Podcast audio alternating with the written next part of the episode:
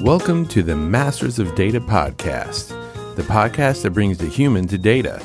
And I'm your host, Ben Newton. One of the most controversial and discussed topics today is artificial intelligence, or AI, and the implications of it. Is AI good or bad? Are we being replaced? Is AI exacerbating discrimination? Our guests today are taking a much more practical view, one that seeks to capture the value of AI for business and help corporations large and small take advantage and compete. Our guests today are Marco Iansiti, the David Sarnoff Professor of Business Administration at Harvard Business School, and Karim Lakhani, the Charles E. Wilson Professor of Business Administration and the Dorothy and Michael Hintze Fellow at Harvard Business School. They have just released the book, Competing in the Age of AI, which we're going to talk about today. So, without any further ado, let's dig in. Welcome, everybody, to another episode of the Masters of Data podcast. And I'm very excited about our episode today. Um, as, as, as always, we try to bring interesting people on the podcast, and I think we've succeeded beyond our wildest dreams today with uh, with uh, our two guests. So we have two professors from uh, the Harvard School of Business, and we have Marco uh, Iansiti and uh, Karim Lakhani. Uh, welcome on to the podcast. It's good to have you here. Thanks, Ben. Good Great to be, to be here. Yeah you guys have uh, you guys have a long history in this space, particularly around the you know the things we're going to be talking about today. Um, and you know, and I I think maybe a good a good place to start is based on where you guys are coming from and your experience in the space. What made you decide to write this book? So let's let's let's actually you know say the book here. The book you guys just released, "Competing in the Age of AI." I read it, loved it. I think it's an amazing uh, you know book for the time. But let, we take a step back, why, why did you guys decide this is the right time to write a book like this? Well, it's an interesting question. Like we've been at this for a while. We've been, uh, I think, for the last ten years, really, we've been uh, looking at digital transformation and the changing nature of our economy and technological change. Uh, you know, Karim and I have been uh, kind of working on this for a while together. We taught classes together we got in trouble with companies together. Uh, yeah, you know, we we love to get in trouble. Um, and um, you know, I think after a bunch of years of doing this stuff, it started to really dawn on us that more than just individual things, individual events, like individual things going being different, new use cases, new cool algorithm applications, new cool uh, software something really fundamental was beginning to change in the way that our economy works and the way that mm-hmm. firms work within the economy, uh, which you know for us in a business school it's kind of a big deal because like we worry a lot about firms and managers and those kinds of things. Yeah. And then uh, and all of a sudden, it's almost felt like there was so much technology out there right now that there is really a critical mass of applications built on it. That there's a whole range of companies where the technology itself the algorithms, the AI, the digital networks that make up the technology components, we're becoming the core of the firm. You know, in other hmm. words, for hundreds of years since industrial revolutions, firms have been about you know people, managers, workers, and then eventually, you know, so we started sprinkling a little bit of information technology to make the managers and workers more productive, and all of a sudden, the, the firms are becoming almost technology first. Like if you look at yeah. Who was doing things you know who was making decisions who was doing the stuff in companies. Who's doing the work of the firm itself yeah. Yeah who was really delivering the value that the firms deliver to customers. Increasingly it was the technology and was not the people. And, and a little bit of history on top of this you know both of us have studied the software industry one way or the other. Uh, you know marco had looked at you know ecosystems in the software industry looking at microsoft in the 90s and the 2000s and I started. I became an academic to understand the open source software movement, hmm. and both of the both of the the software industry has been through so many iterations. And what was interesting to us was that the iterations we saw the software industry go through were now also happening in other adjacent industries or even far away industries. Like we never imagined. Like I laugh when the people say, "Well, Uber is a technology company." No, it's a transportation company. But yeah. Uber has brought brought technology to the transportation industry has made it effectively a software business, right? Same with Airbnb, right? And so on and so forth, or and financial and banking. And so the dynamics of what we saw happen in the software business are now happening across all industries. And then that's a big deal because the way you structure yourself is very different in a traditional steel company versus in a software company, and now with these AI first com- uh, companies as well. Yeah, that, that makes a lot of sense. And do you do you feel because you know I you you you have the quote in the beginning of your book from uh, Satya Nadella at, at um, Microsoft about AI as a new runtime, and I mean that comes up again and again in the book. And it, do you do you feel like this is kind of the next stage of this whole thing that Marc Andreessen said about software eating the world? Is this is this kind of really because I like the way I like the way you put it, Karim. The the whole idea that it's not it's not just about you know all these companies becoming software companies. They're they're applying the technology and AI and things to a business sector to revolutionize it. So does it is it kind of the continuation of what you know Marc pointed out in the early two thousands or hundred percent? Like I mean, the Andreessen quote is so prescient, and in fact, you know, we started this course at Harvard Business School on digital innovation and transformation, and the first in 2013, and the first class starts with them reading software is eating the world at that time. Mm-hmm. You're so prescient in sort of observing how this was the big driver. And what we say is that it's software, it's platforms, it's data, it's analytics as eating up the world, and and not just eating it up, but in fact reconfiguring the world, reconfiguring organizations uh, in, in the process. Yeah, the basic unit of analysis for us is is the firm in this. Like, and I think what's happened that uh, beyond software eating away at bits and pieces of the firm and beginning to go from you know a core of software in the software industry to industries like banking when there's a lot of IT uh, across a whole variety of different functions or to the hotel industry where you know there's IT running a bunch of different processes. The, the whole firm is now becoming turning it's turning inside out. Where mm-hmm. where essentially the software is managing the firm in many different ways and telling the people what to do. Uh, where the, the value delivered fundamentally is software first or it's AI first. You know, that's what that's what Satya means when he says AI is the runtime. AI is the execution engine. You know, we yeah. spend so much time worrying about business execution and who's doing how you, how you do it better. I think that the idea is that if you have you know more and more use cases that are being enabled by AI as the core of the firm, that becomes the execution arm of the firm take an Amazon. Uh, an Amazon warehouse is a really interesting thing. I mean, there's a bunch of people in the Amazon warehouse running around, but the software is telling the people where to go, not the other way around. Yeah. Uh, and so I think it's a fundamental shift, really, how companies are thought about, with lots of implications across the board. Yeah, you know, well, you know, one thing that might be, uh, you know, interesting here is again, as I was as I was reading through the book, I thought you, you guys talked about the challenges because I've even done this in my own roles in the past is trying to set the stage about why companies are applying technology, right? They don't just apply it for the fun of the technologies, though a lot of engineers would want to do that, right?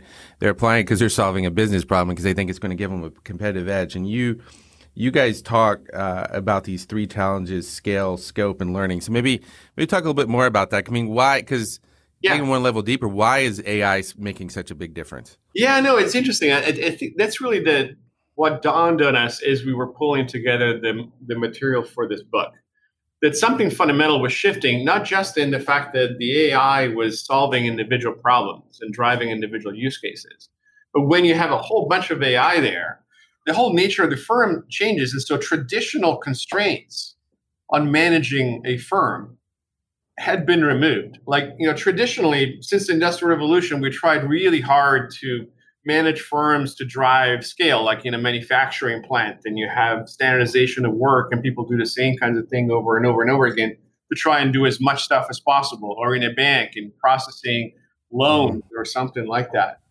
The thing that dawned on us is that when you have software doing these things, when you have algorithms that essentially are defining whether or not somebody will get a loan on, on Ant Financial, then the whole nature of the scalability of the process changes dramatically, right?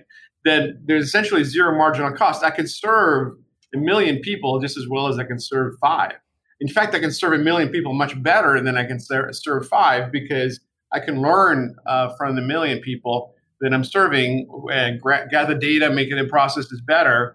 And so, in many ways, the it sort of changes the whole concept of scale for for growing a firm, which is uh, which is a huge deal. Um, scope is the same way. Not only we know when you have a software based firm core, uh, as you would see in Airbnb or at a Facebook or something like that. You can plug a bunch of different things into that software core much more easily, and so all of a sudden go across industries very, very easily. And you know, Airbnb can have an experiences marketplace that plugs into its own system for allocating rooms to people very easily and use the data to gather from one application to drive value in, in the other way. Mm-hmm. Uh, and so, you know, scale, scope, and then finally learning, it, it's almost like an obvious one in the sense that the more people you serve, the more data you get, the more opportunities you have for learning. And the easier it is to aggregate all that information, uh, much more so when you have, you know, a bunch of algorithms and databases gathering all this stuff. Uh, then if you have a bunch of scattered people trying to figure this thing out uh, under some sort of a management structure. Uh, and so scale constraints, scope constraints, learning constraints are removed from the firm, and you can have these organizations do some pretty remarkable things. And by the way, these three dimensions scale, scope, and learning are what define the operating model of a company. Right. And right. so it's important to sort of think about it. that's what companies are actually geared to do fundamentally. And this lesson we learned from you know Al Chandler uh, in the last century when he was looking at American capitalism and trying to understand why American capitalism did so well. It's mm-hmm. because of this focus on scale and scope that the companies had. Yeah.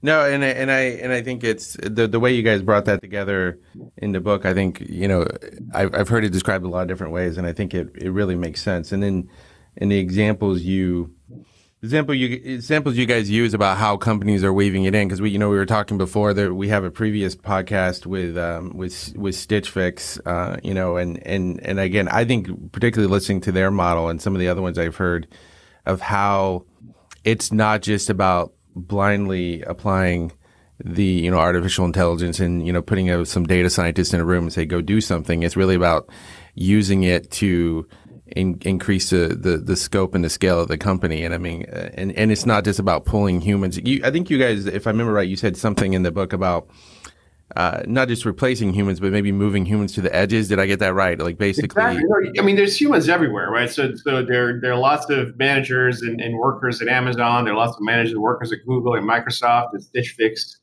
and and so forth. But it, I think the way to do it is in some ways you move the humans off the critical path. In other words, mm. I can serve a customer. I can, I can, uh, you know, I'm a customer of Stitch Fix. They know a lot about me. The AI is pretty good. It will generate some options, right? So it'll generate a way to get my, I get my next box. Here's the, the different things that the Marco can get. Um, and then humans curate that. Uh, but you still have like, you know, in some ways the process is enabled is accelerated by the fact that you have this AI that's actually serving out the options, and the humans can kind of tweak that a little bit and make it better. You know, and and so the, the humans in some ways are supervising the AI in much the same way as it can happen in any other business. Like if I'm on a you know my Amazon account or or whatever it is, any exceptions can be handled by humans, but the basic operating model can fire off options and, and predictions and, and essentially get things going for the firm.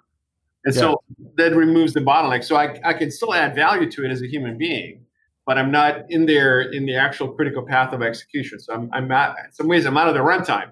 I can still go out there and design it and tweak it and evolve it and check it and make sure that it's doing things right, but I'm not constraining it as bottleneck. Hmm.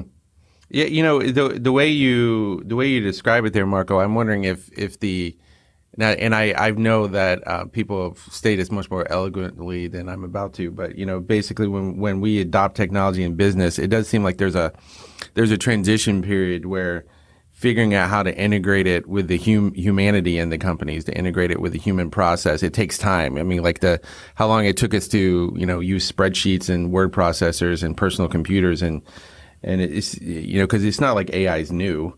It's just yeah, that it's yeah. really coming into its own.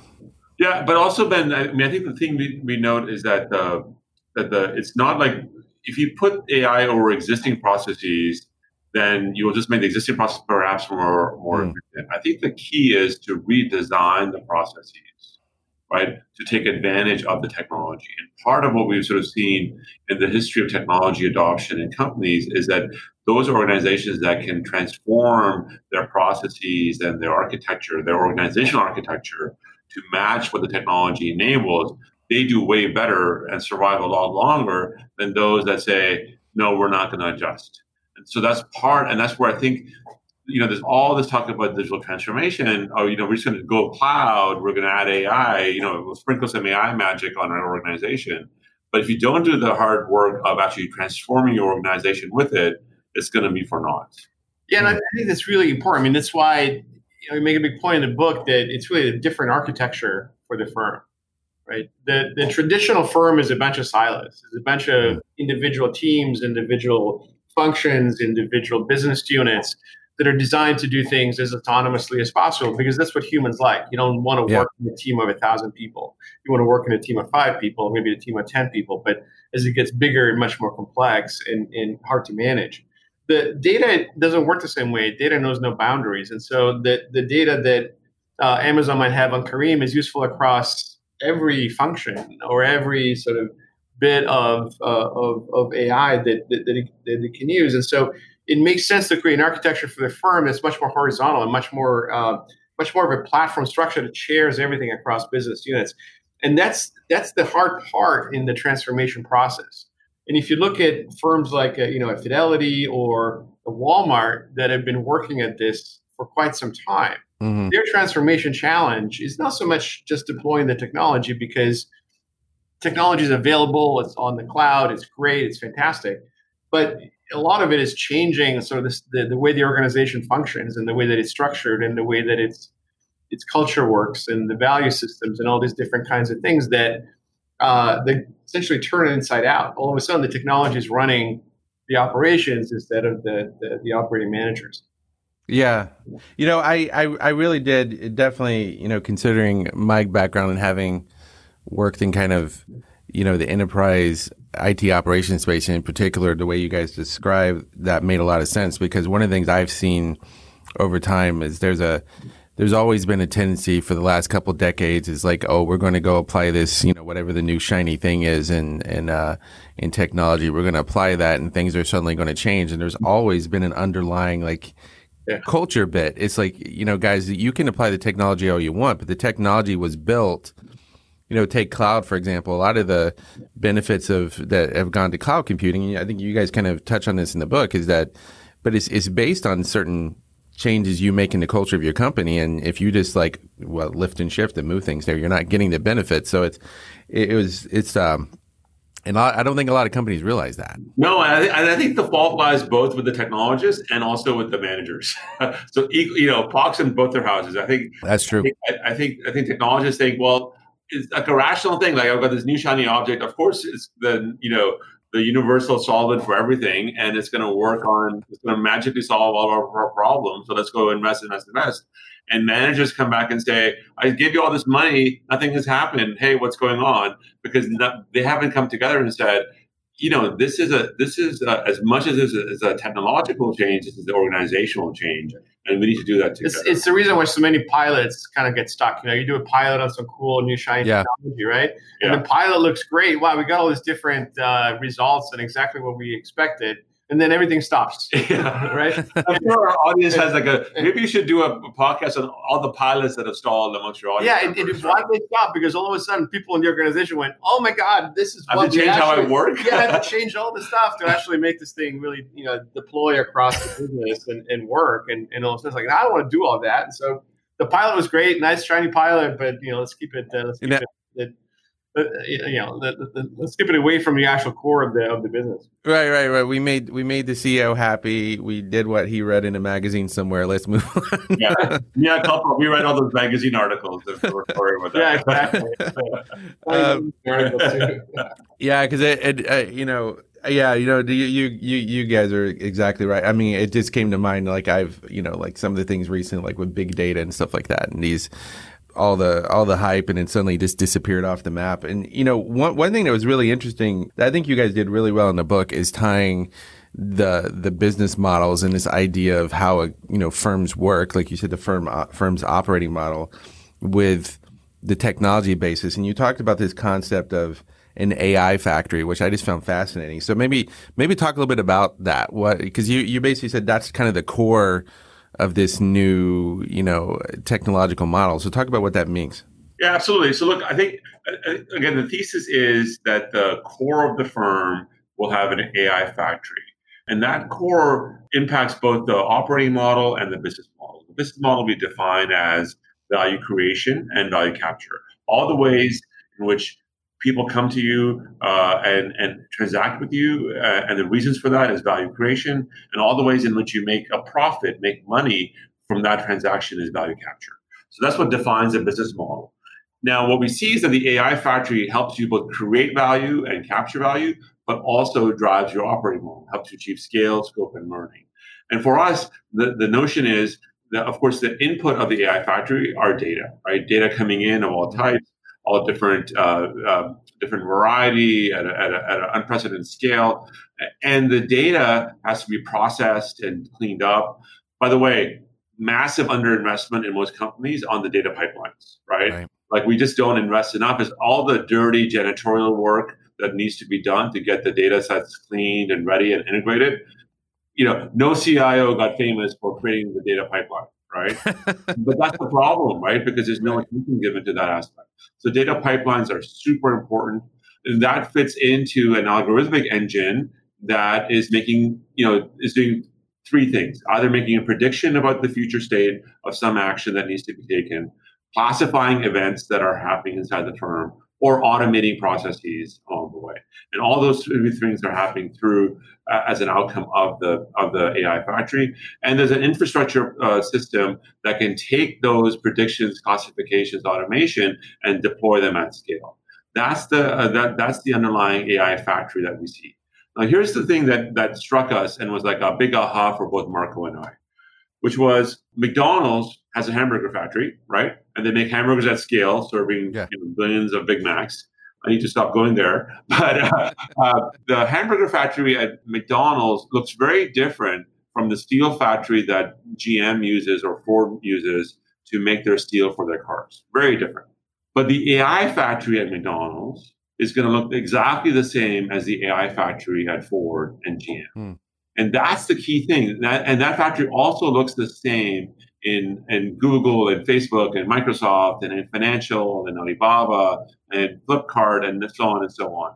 And so this notion is that the AI factory is the generic capability that we all need across our companies to both build our companies, but also to integrate into these various networks that are out there uh, that are doing these things. And that part, I mean, it's a huge revolution in in management thinking, right? Because if you think about it, for the last 20, 30 years, everybody's been talking about focus, core capabilities, stick to your knitting, you know, really understand vertical expertise.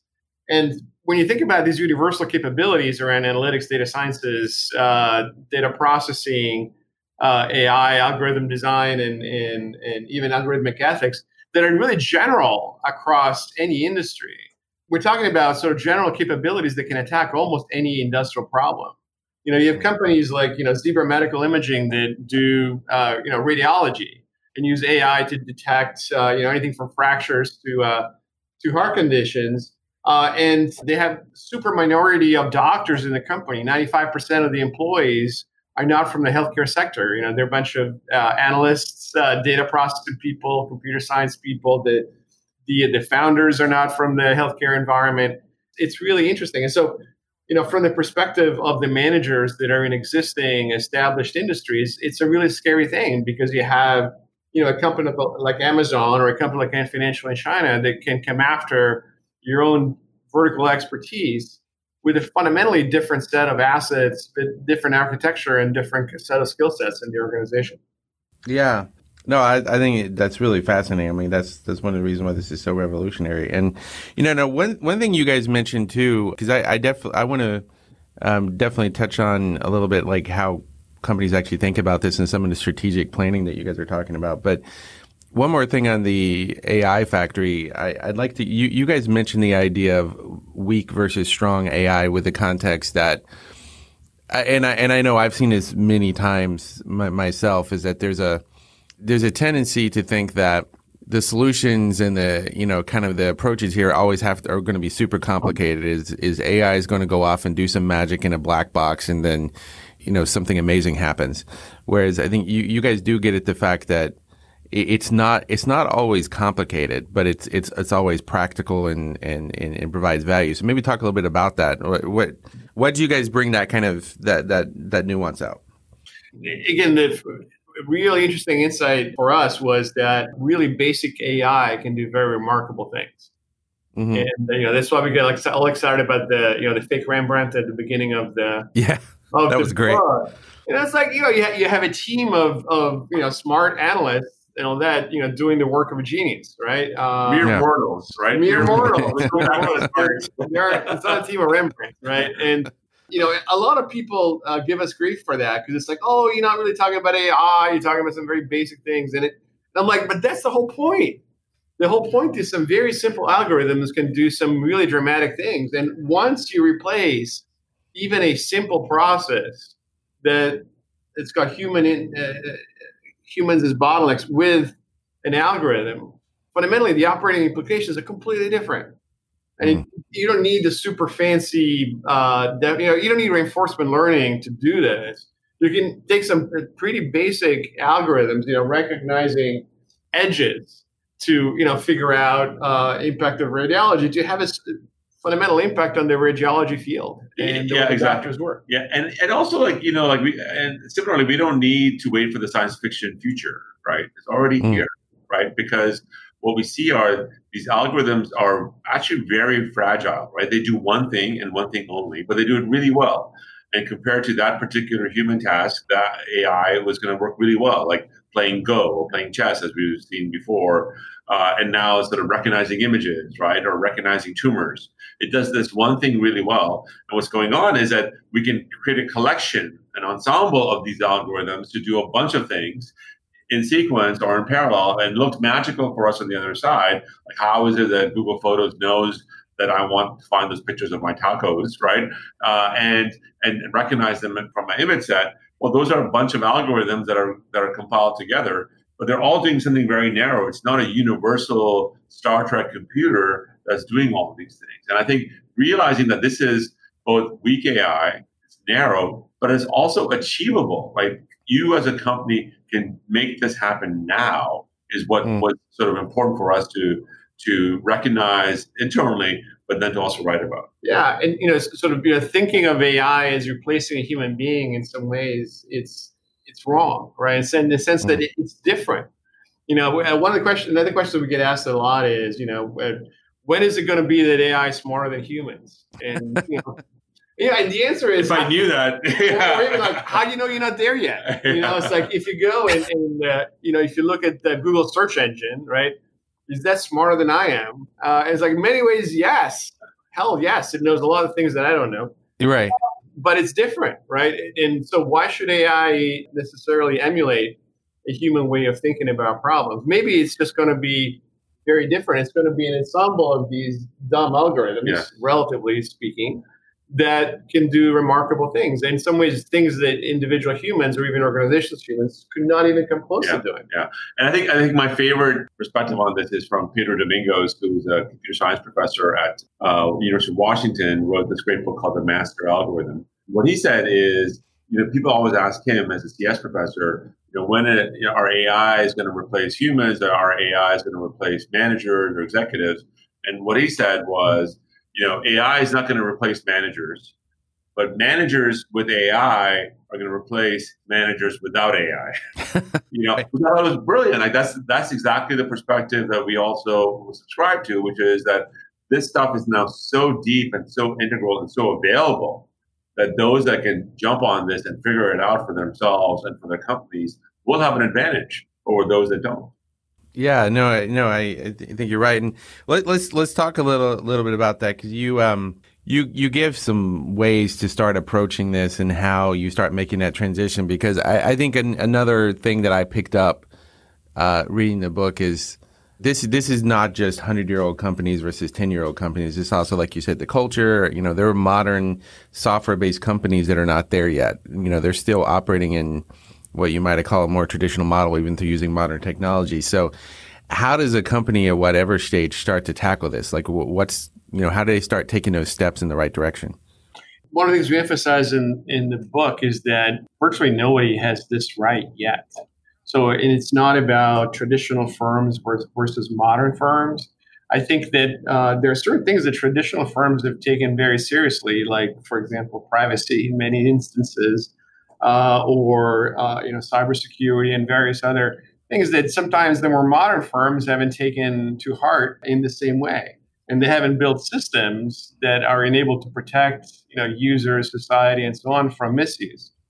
And this is where you know we spend a lot of time thinking about the ethics of what we call digital field scope, and learning because you know when you're driving sort of you know information for a couple of billion people the ways to screw it up are you know have enormous consequences obviously. Right. so that it, it, it it makes the the problem sort of all the more important and challenging at the at the level of society. And so from that perspective in some ways just like old style organizations have a lot to learn from new ones some of the newer organizations have a bunch to learn from old ones as well. And so i think that over the next 10 years, I think we'll see a lot of organizations trying to develop a little bit of a hybrid model in a sense where the, uh, you know, sort of the kind of scalability, scope impact, and learning impact that you can have is going to be in some ways moderated by the constraints set up by, you know, managing these things so they actually act properly, uh, you know, around mm. issues like bias, around issues like privacy, uh, et cetera.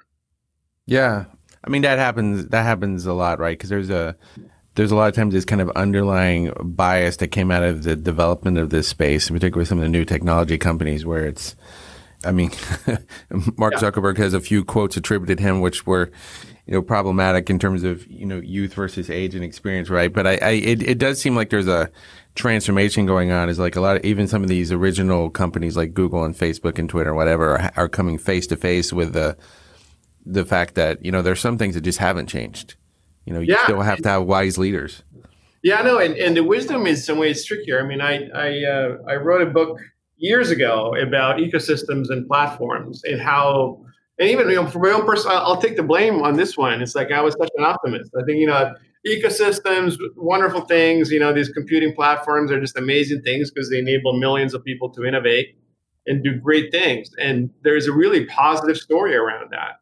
But uh, just in the same way that platforms can enable people to innovate and do cool stuff, the same platforms can enable people to do all kinds of terrible things uh, if mm-hmm. they're used wrong. You know, a news platform or pla- a platform with data about uh, you know billions of people can be misused in all kinds of different ways, and and some of the more nefarious applications are coming to light over the last few years. And I think that's where the real thinking, in some ways, is happening right now. And you see a lot of computer scientists uh, as well as a few of us in, in business schools that are spending a lot of time thinking about how you design systems with the right ethics built in from the ground up. Yeah, the big revelation for for me and, and us has been, you know, talking to our colleagues across uh, in the computer science department at Harvard, uh, because all of a sudden they're like saying, "Oh yeah, I'm studying computational fairness." I'm like, "What?" Like I thought the philosophy issue. Like, why are you, as a computer scientist, thinking about this in a mathematical way and an algorithmic way. And you know what they're realizing is that now this ability for us to scale to hundreds of millions of people actually has fairness um, implications, right? So, for example, you know, like human beings, all types of every human being is biased one way or the other. When you are in a traditional setting, your bias is limited to your local perspective. right? Yeah. Whether you're a bank manager at a branch, you just, yeah, you discriminate against one A, B, or C. You just limit that discrimination to that one particular branch, and then you get found out and you get corrected and so forth. But now, if we use that data to train our algorithms, now we can discriminate at scale, right? now we can do bias at scale, and so yeah. I, think, I think this notion that that again, this is both the engineering and the business and the philosophy coming together and taking this seriously is a really important uh, distinction for, for everybody to sort of think about and, and, and incorporate in how they, they, they, design their algorithms, how they scale their algorithms, and they think about the products and services that they're launching. Yeah, that's that's a really interesting point because we, we've had a few people on this program that have you know talked about the the ethics side of that, and yeah, there's always this ongoing friction, but there does seem to be a transition. Is that the you know the way it's going to get solved is by the people actually writing the code that are actually doing the work, starting to really truly take yeah. some responsibility for it. You need a you need a multifaceted solution to this. I mean, I think absolutely the the core of this, you know, you have to engineer it in from the ground up. But at the same time, I think uh, it's also a managerial responsibility, a leadership yeah. responsibility, a board governance responsibility. I mean, the board of Facebook right now is under the gun for, you know, ensuring that the company complies with uh, all kinds of different uh, standards around privacy and uh, and related uh, issues. And so, I think I think we need to, to think about it from an engineering perspective, from a managerial perspective. Uh, yeah. It's really changing the game. Uh, we're managing algorithms instead of managing people more often than not these days, and so I think we need to understand how to do them you know, I know, I know a bunch of programmers, right? They're my friends, and they're, you know, they're they're not out there trying to be biased, right? They're yeah. a bunch of nice people. The yeah. people uh, some of them, most of them. Uh, but the, the point is, it's, it's naivete, right? It's naivete. We didn't think that this would this is what we were doing you know, there's a sense of, you know, in psychology of this unconscious bias. Like it's just yeah. So, so we we don't want to get into a blame game. Like, oh, you bad person, you. This is what you yeah. did. I think we want to be like, hey, like you were you you didn't even know this is what was happening. Let's learn about it, and then let's be constructive about how we fix the problems instead of sort of like saying, you evil person, this is what you intended to do from from day one. I think that makes a lot of sense because there has, I think we've kind of swum back and forth between that. And w- one thing that was, um, you know, interesting, a couple of things I wanted to, to, poke a little bit at to kind of in this area is you, you guys talked about two things that really stood out to me in this area that I hadn't heard about before. Is one is that you brought up the story of Fidelity and and how they made they were making this transition and they built an AI center of excellence, which really reminds me a lot of a lot of companies created a cloud center of excellence, and it was this idea of kind of pulling this together and really kind of uh, getting uh, you know a space where those decisions can be worked through. And you talk about you know information fiduciary and, and like this, it's kind of some new ideas. So so in in that particular context is is is that is that some of the, what mechanisms do you see that the the leaders can actually start to take? I mean, one of this is they need to start thinking about this and taking it seriously and educating themselves, but but also from a mechanism perspective, is it those kind of things that are going to provide kind of a mechanism for starting to talk through this, or? Our belief is that this has to be top down. Mm. It can't be, you know, the fast company change agents are going to get slaughtered if they try to push this off themselves. It has to be. We need the the change agents inside the company, but we need top down support. And what we saw at Fidelity was from the CEO Abby Johnson down, taking a deep interest in this work and committing to learning, committing to surfacing the issues and making it happen. So we've been in sessions with some of their executives where you know the entire C-suite is there learning about uh, you know reinforcement learning and unsupervised and supervised learning and, and all that kind of stuff. And I'm like, I'm they're taking notes and they're trying to uh, put it in the context of their business. Why? Well, a you need to understand this stuff because you, you're going to be asked to make decisions, so you need to understand those decisions. But two, I think, is that the signaling it provides to the rest of the organization that this is important. That this is where the C-suite is thinking about is catalyzing. Mm-hmm. And so the, the, Center for Excellence is one one thing. You know, we always you know shook our our heads trying to understand like why does um, did Sundar Pichai at Google do an AI first announcement saying Google is AI first now when they were already AI first, right? Like they were already beating MIT, Stanford, Harvard in publications in AI, right? right? They were already creating the most patents in AI. Like, why is a company that's already leading in AI saying, "Oh, now we're AI first? And what we realized was was that as much this was as much as a message to internal Google people. Hey guys, this is where we're going to be embedding this everywhere. So it was a trans, it was a message to customers, but importantly to the Google people saying, "Hey, get on the bandwagon, learn this stuff, and figure out how to incorporate these things." So from Fidelity to Google, what we see is that the top down leadership is so, so important in making this happen. And then there are different structures. You can create an AI center of excellence. You can sort of say, we're going to put a ton of resources. We're going to reorganize ourselves to be able to enable these kinds of technologies, many options. But the top down leadership, super critical. Hmm. Well, I guess in kind of putting a bow on this whole thing, because it's been a fascinating discussion. I really, really enjoyed the book. And I think what you guys are putting out here is very, very timely where does it go from here? So, what are you guys doing coming up with this, you know, topic? I guess part of it you're gonna. We just finished the first book. You're asking us for the next book now. Come on. yeah, yeah. What's your next? Oh my God! You're like you're like my editor at, at, the, at the Harvard Business Review Press. yeah, yeah. No, in all seriousness, well, I, I, like, kidding aside, no, I think look, I think the, and I'll defer to Marco as well on his thinking. My sense is this book lays out a framework, right, and says what are the leading companies doing uh, that we can all learn from. And I think the the the, the question for the incumbents and the startups is now what do we do? Right? How do we now build ourselves to be in this way? And in many ways i think that's probably the more important challenge uh, the, so the incumbent transformation that we sort of see happening and that, that we see companies trying to adopt, right? You look at what Disney is trying to do in this space, you know, Walmart is trying to do. And I think those are super important questions. Like, you know, you want to weep for Nokia for not being able to make the transition, right? From a, a, product company to a platform company. And, you know, the Scandinavian economy got impacted because Nokia went bust in the consumer business. Yeah. And we can't afford our, our best firms the GEs, the Boeings, the Fords, the GMs to to disappear like that and cause all these externalities for their employees, but the rest of the economy as well. So I, I really take that, that that's like a big mandate in front of us to think through. I think it's, it's such an exciting time right now because I feel like there is a huge opportunity to study this, right? So there's a major, major change that uh, we've talked about, uh, and when the model of the firm changes, for us, everything changes. So and there's a lot that we know so far about the engineering side of AI. There's much less that we know right now about the business side, the economic mm. side of AI. And so we're spending a lot of time thinking about this. We're engaging with a bunch of firms to see the challenges and the opportunities from the from the ground up.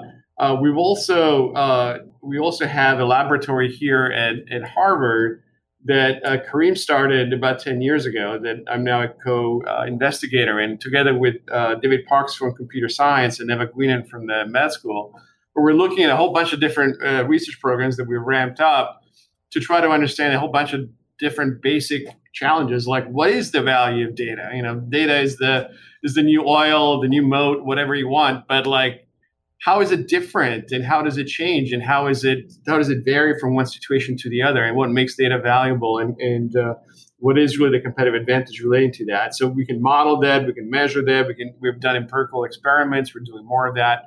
Uh, we're doing uh, empirical projects to look at how advanced everyone is to try to get a, a cut at where the world stands with regards to information technology and ai there's a lot of work to do but it's an exciting time to go out there and get a sense for you know how people are doing and what the what the leading lights are doing and and how everybody else is doing and it's trying to catch up. Yeah. And ben can i make a like a selfish request? Yes. Okay. This, this is based on you know you said when is the next book coming out? So you know we learn by example and analogy. So your audience your listeners are deep in these questions and so we welcome them to reach out to us and give us examples give us case studies that we can study and learn from uh, because that is at the at the bleeding edge, at the at the surface of I'm trying to do this transformation in my company, or I observe this company do this something cool. We're so open to sort of yeah. input from your from your listeners. Uh, mm. Because that, that's how we learn, that's how we get better, uh, and you know we're always looking to do cool cases yeah. Uh, uh, on them. So uh, we're, find us, yeah. find us on LinkedIn or wherever. Yeah, exactly. Yeah, yeah we're all we're on LinkedIn. Happy to connect and then see if there's a fit in terms of uh, what we're trying to do and what they what they come up with as well. Oh, that's great. I think you you'll definitely get some takers on that. And uh, and again, I I, I think um, the way you guys wrote this and the way you've approached this, it's it's very approachable. I, I think it's um, you know it's going to help a lot of people that have struggled with this really get their hands around it, and I, it's a great contribution to the space. And wish you guys all the luck. I think this is going to be great going forward, and we'll we'll have to we'll have to stay in touch and everybody, you know, listening again, read the book. I think it was it was. Uh, I, I don't know if, if say it's an easy read because it's a lot of deep things, but it's a good read. It's it's a it's an I, I I'm actually going to go read it again because I want to really, you know, get some of these concepts uh, wrap my head around them myself. So uh, Marco and Karim, thank you so much for coming on. Um, look forward to see what you guys do next. Thank you, Thank Ben. you so much. It was a lot Thank of fun. Yeah, great conversation. Thank you so much. Absolutely. And thanks everybody for listening. And as always, uh, look for the next episode in your feed, rate and review us so other people can find us. And thanks for listening. Masters of Data is brought to you by Sumo Logic. Sumo Logic is a cloud native machine data analytics platform delivering real time continuous intelligence as a service to build, run, and secure modern applications. Sumo Logic empowers the people who power modern business. For more information, go to sumologic.com. For more on Masters of Data, go to mastersofdata.com and subscribe. And spread the word by rating us on iTunes or your favorite podcast app.